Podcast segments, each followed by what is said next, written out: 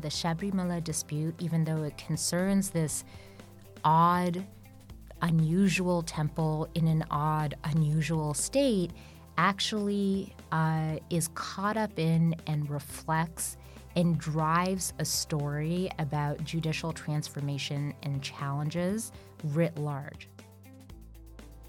Welcome to the Interactions Podcast, brought to you by the Center for the Study of Law and Religion at Emory University. Now in its 40th year, our center explores the interactions of law and religion through research and scholarship, teaching and training, and public programs. This season of the podcast explores recent scholarship in law and religion from members of the center community. This podcast is produced by the Center for the Study of Law and Religion at Emory University and in collaboration with canopyforum.org. Today's guest is Deepa Das Acevedo, Associate Professor of Law at Emory University. In this episode, we talk about her forthcoming book from Oxford University Press, The Battle for Sabarimala Religion, Law, and Gender in Contemporary India. This book tells the complex and ongoing story of the Sabarimala Temple in Kerala, India, a site of heated dispute over gender equality, religious freedom, and religion state relations. Drawing on more than decades worth of research, the book delves into the intersection of anthropology and law, providing innovative solutions that effectively navigate the intricate legal landscape of the temple while also contextualizing it within the larger framework of Indian and constitutional law.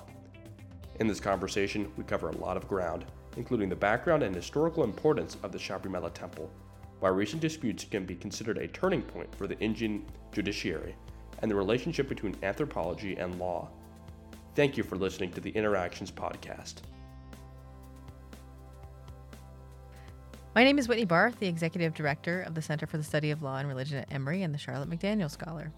My name is John Bernard, a sociologist and Director of Digital Scholarship at the Center. Today we're joined by Dr. Deepa Das Acevedo, Associate Professor of Law at Emory University. Deepa, thank you for joining us.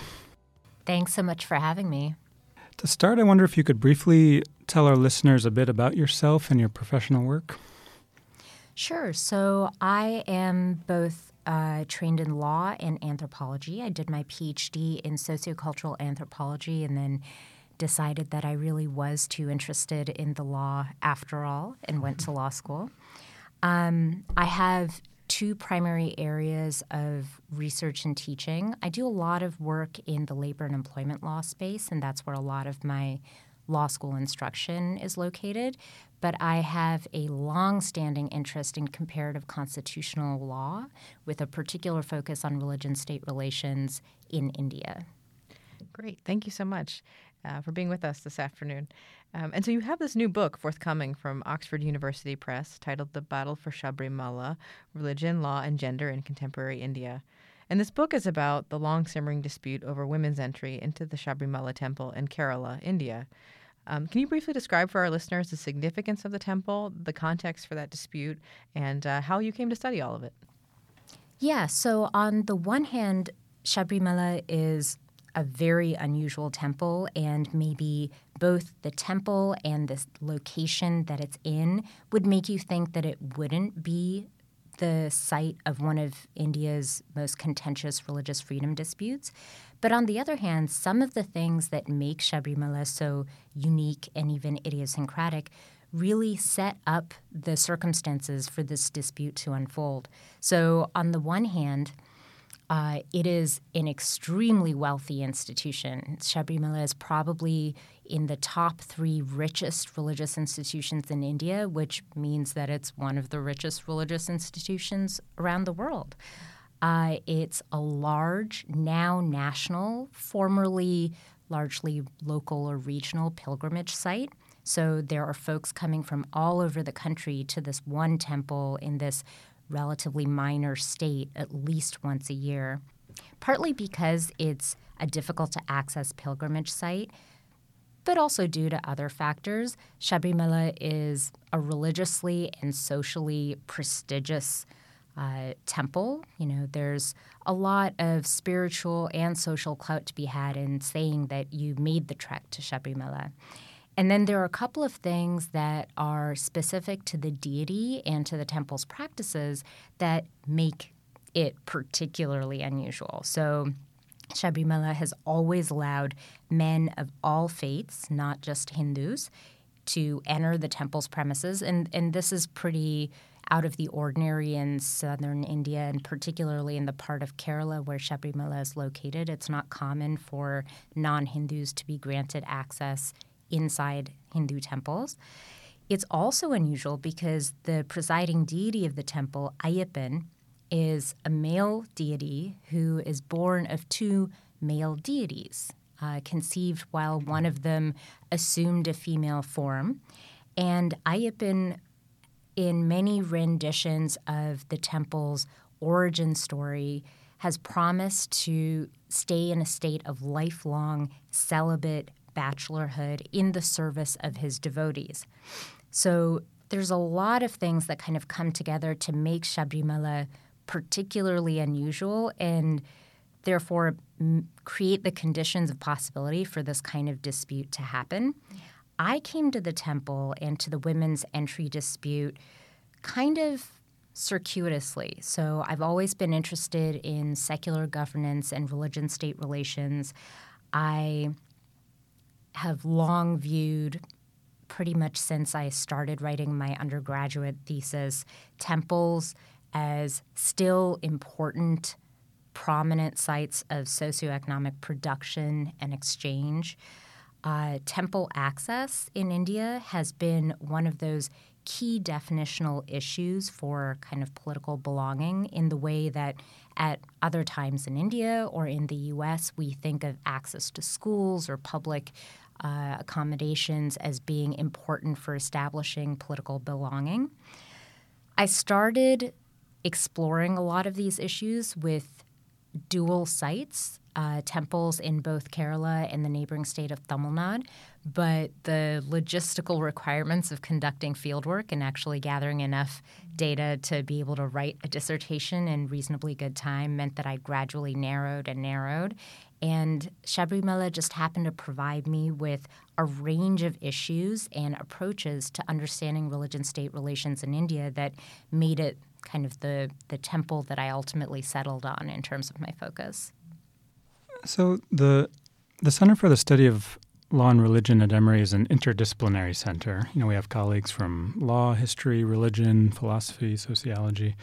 So one thing that we talk about a lot is the aims and objectives of different disciplines, you know, especially the use of you know, language or, or jargon, depending on which, which side you're on, and you know, how that relates to inclusivity.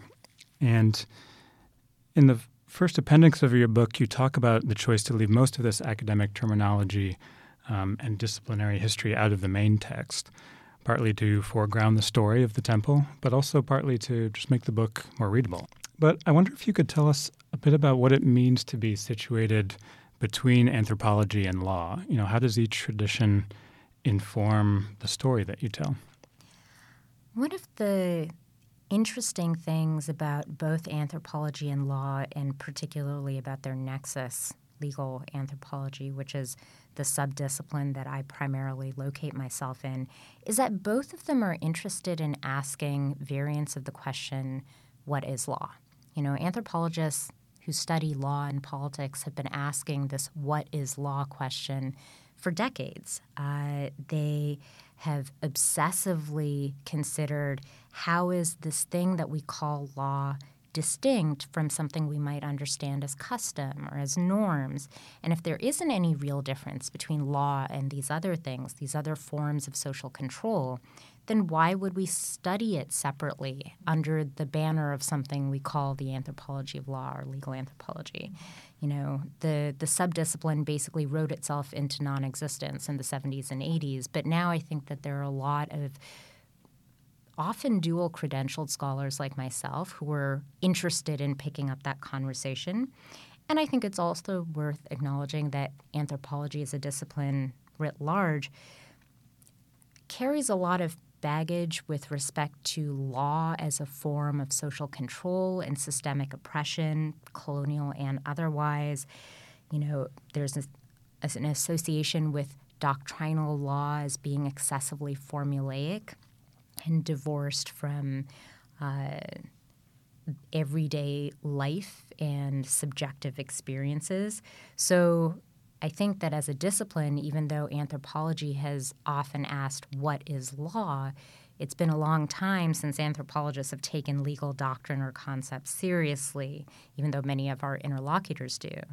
On the other side, lawyers, I think, regularly ask, we often ask our students in class, what is the law? You know, what is the principle, the doctrine, the statute? uh, on this particular question. What's the answer? You know, what's the fix? Often, how do I make it better? There's often this prescriptive element in asking that question that exists among lawyers that doesn't necessarily exist among social scientists. How do I use the law, however I've identified it, to my or my client's advantage? Hopefully, the latter, right? For me, I think what has been really interesting is to use language that I borrow from Kaushik Sunder Rajan uh, and that I discuss in the appendix to think about the intersection of law and anthropology via the lens of cultivated attentiveness. You know, I, I say in the appendix that cultivated attentiveness is what makes anthropology, quote, surprising, insightful, novel, useful, meaningful, close quote. And it has this effect because – the anthropologist just attends to things differently, not necessarily better or with greater perspicacity, but just with a different eye. Um, this is a kind of estrangement that I think is fundamental to the discipline. You see yourself seeing others uh, and processes around you.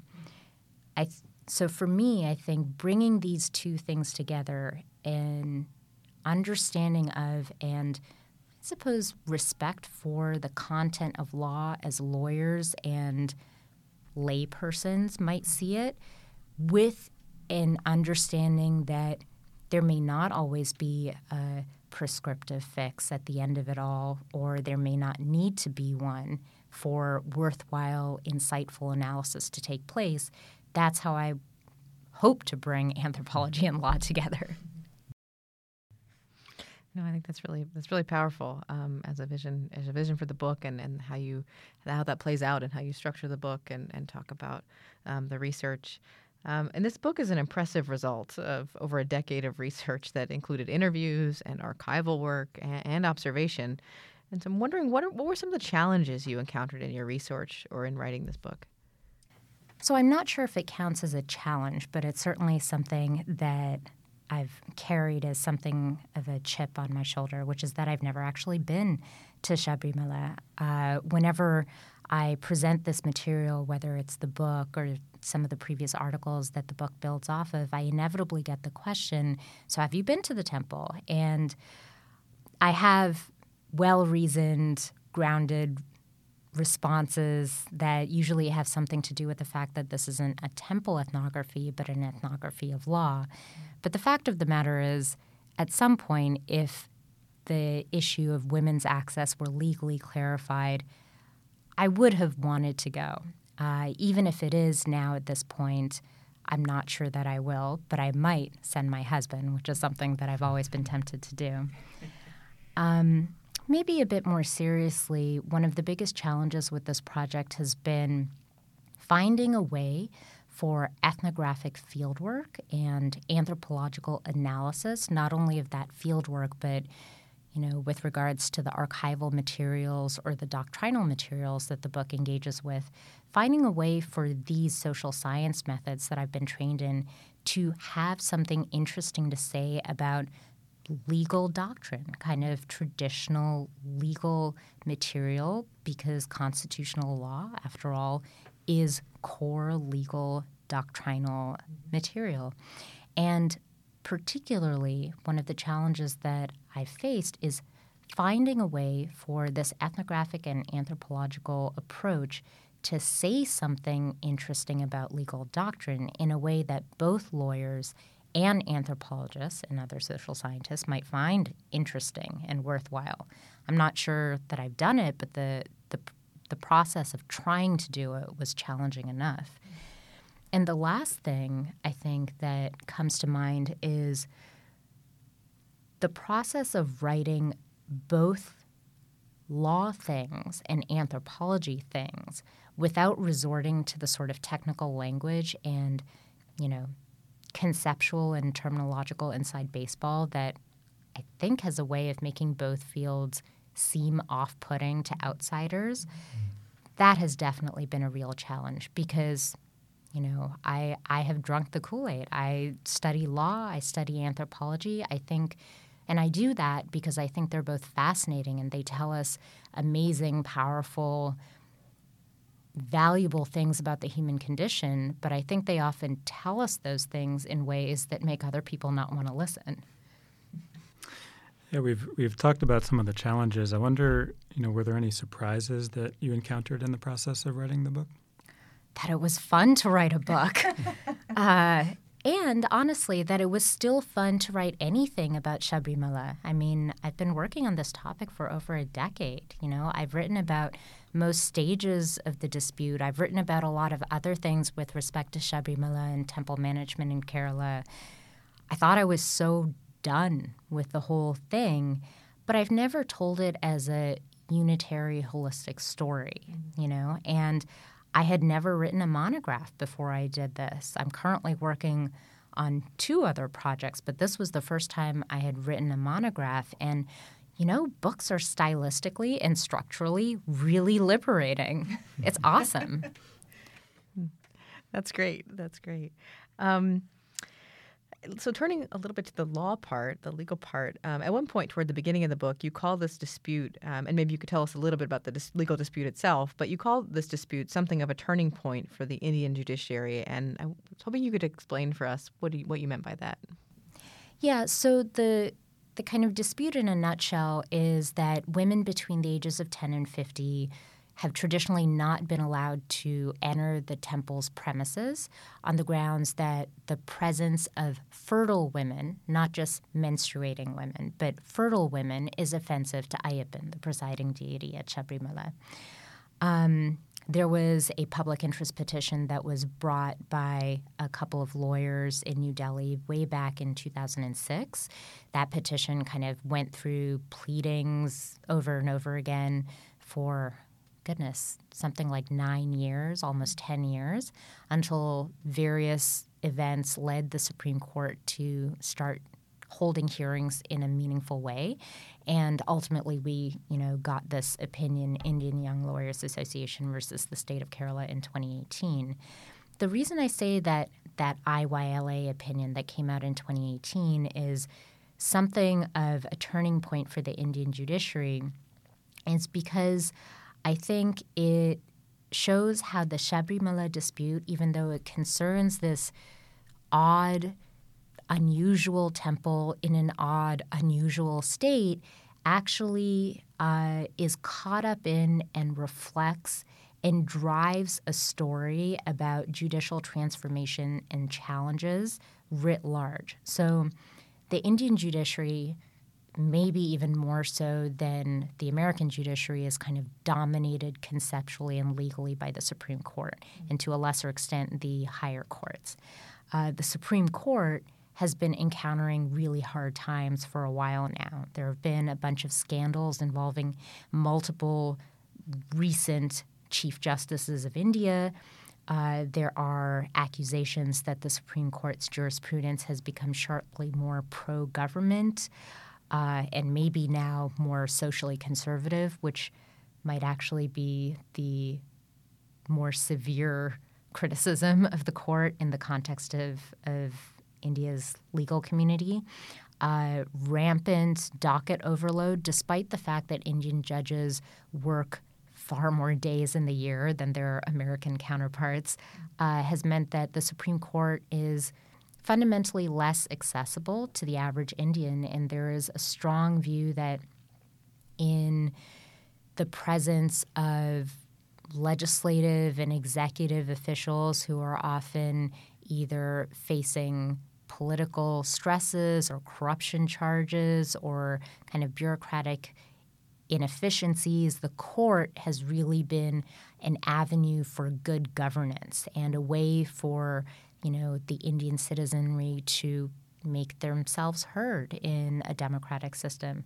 The the Sabarimala dispute kind of figures into a lot of the challenges that the Supreme Court and by extension the Indian judiciary writ, writ large has been facing and it I think actually contributes to those tensions as well. So, for example, typically chief justices of India issue landmark opinions uh, that are usually progressive decisions a couple of days before they retire. Um, it's kind of like exiting with a bang, right? Um, and since they control the docket and the roster of the Supreme Court, it's well within their ability to do this, right? But this opinion, IYLA, which was very much part of the former Chief Justice Deepak Mishra's exit strategy, um, elicited massive resistance, right? It was not an unambiguous triumph of progressive jurisprudence, which is maybe what it was envisioned as being. And it never really practically speaking, got implemented. You know, there there was no point at which women between the ages of 10 and 50 had meaningful access to Sabarimala, notwithstanding what the Supreme Court said. Um, the nationally powerful Hindu right views IYLA, I think, as largely offensive to Hinduism because it is a judicial opinion that tells a temple it may not continue a practice that has been observed perfectly or otherwise for decades. I don't think there's any dispute on that score, right? After all of this, the Supreme Court agreed to a review petition. And a review petition is a difficult thing to explain. It's difficult to explain to Indian lawyers. It's definitely difficult to explain to to lawyers who are trained in the U.S. But it's not an appeal. It's essentially a request that the Supreme Court, which is kind of the court of ultimate uh, decision making authority, right, uh, especially in constitutional matters, that it either confess itself mistaken as to its own interpretation of law or that there has been some significant uh, factual or um, developmental occurrence that has come up since the opinion was issued, or there's some other satisfactory reason why a considered opinion of the Supreme Court of India should be changed or undone in some way. So the Supreme Court agrees to hold these review petition hearings. Um, and even more kind of interestingly and perhaps unsettlingly, it agrees to revisit and most probably overturn an almost 70 year old precedent and judicial doctrine that is kind of a mainstay of Indian religious freedom jurisprudence and is meant to restrain state authority over religious life, whether or not it's actually been deployed to those ends, you know, in the recent past. The developments regarding that essential religious practices doctrine and honestly involving the IYLA opinion more broadly, I think are very much emblematic of and uh, exacerbate the turmoil and the transitions that are currently facing the Supreme Court um, and the Indian judicial system writ large. Deep, I've been thinking a lot, you know, in in a lot of social science, writers will set up an intricate descriptive account of their topic, and then in the conclusion, they'll offer a hasty normative argument or a fix to the problem they've been describing. Um, and at one point in the book, you compare this practice to you know rushing through a beautiful meal to get to the very tiny dessert at the end, which I think is a great um, allegory. One of the takeaways from your book is that there were always many desserts or fixes to choose from. There's no path dependency towards a given outcome. Um, and you say specifically that both outcomes of the IYLA case have ample constitutional foundation. Can you tell us how you think about this indeterminacy in the story of Sabarimala? Yeah, so I think part of my resistance towards uh, offering a descriptive account and then offering a kind of normative or prescriptive fix at the end of it is caught up in my determination to neither be an anthropologist nor a lawyer. Uh, and I'm, I'm, sure there are plenty of readers who would agree that I am, in fact, neither one of these things. Um, but I think often anthropologists who study law will have a great deal to say about how people imagine their interactions with you know, legal institutions or practices, but be very averse to acknowledging that there are normative implications to the things that they're uncovering. Conversely, I think often legal scholars will skip ahead to the part that offers, you know, to do list, which is understandable given the enormous impact that these regulations or principles can have on our lives, but often tends to shortchange that intermediate part where we really dive into the lived experiences and the competing perspectives that inform or should inform what any ultimate normative outcome is going to be. So part of my my approach is is simply a reflection of me trying to be two things or neither of two things at the same time. It's also, though, I think, the outgrowth of a long-standing substantive argument that I've been trying to make about Indian constitutional law and kind of liberal democratic politics in India.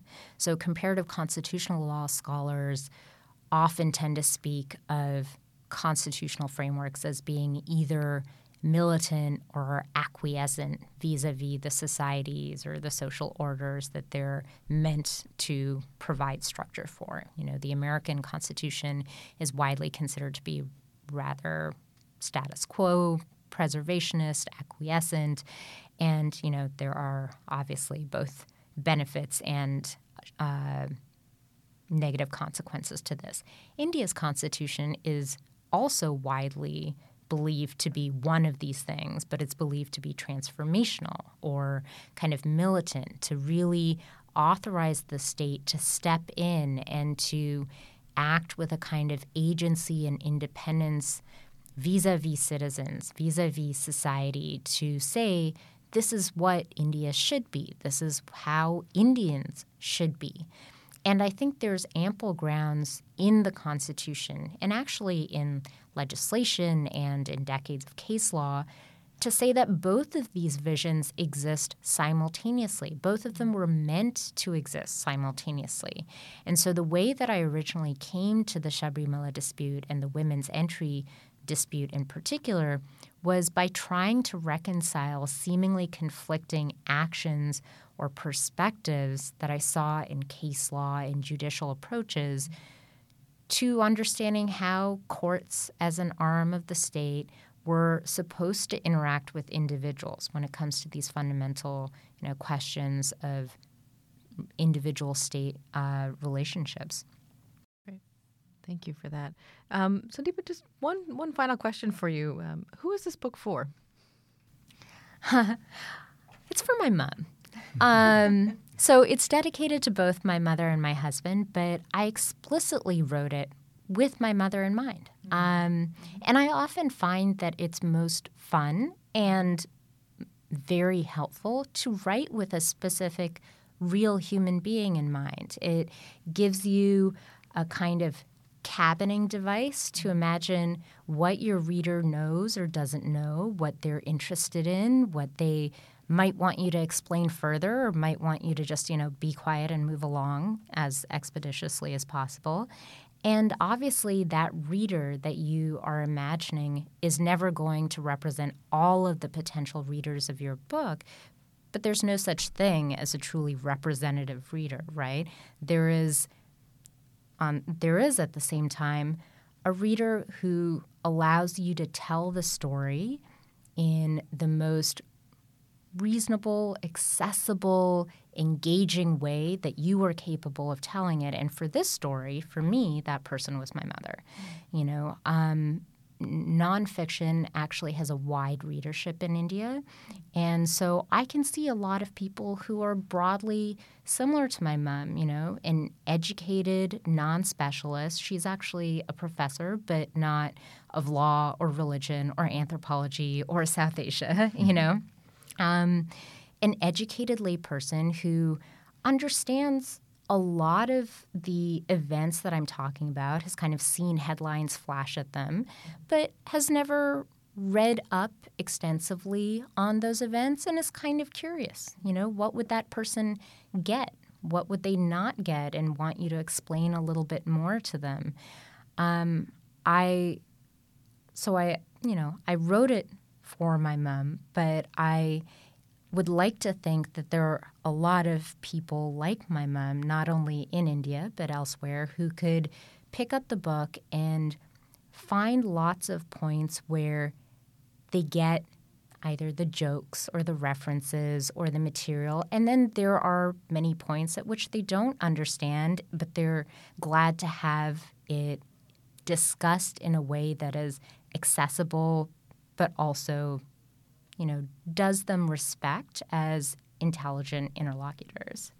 Deepa, I'm not an anthropologist, but my sense of anthropology is that there's a lot of, of detail. There's this sort of anthropology lives in, in detail, and and I'm just wondering, you know, how you navigated sort of the expectations of the discipline with your readability. I think there's a tendency in anthropology as a discipline to dismiss books that are too readable, um, that don't speak the jargon, uh, don't allude to the right intellectual ancestors.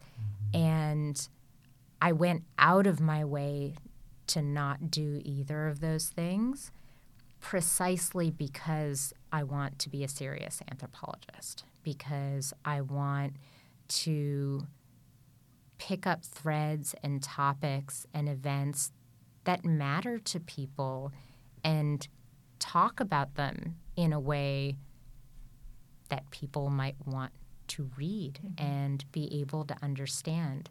I think that anthropology as a discipline once did this with great success. It's been a while. Mm-hmm. Um, and so, in a sense, this book is an effort on my part or a call on my part for anthropologists to let themselves be intelligible without fear of being underestimated. Deepa, thank you so much for your time. It was great to have you on the show. Uh, thank you so much for having me, John and Whitney. It was really lovely. It's our pleasure. Deepa's book, The Battle for Sabarimala, is out soon from Oxford University Press. We'll include a link in the show notes, as well as a link to Deepa's faculty page and a link to the recent event that we had hosting uh, a book panel uh, discussion about the book here at the Center for the Study of Law and Religion. Um, we'd like to thank everyone for listening to this episode of the Interactions Podcast and uh, look forward to next time.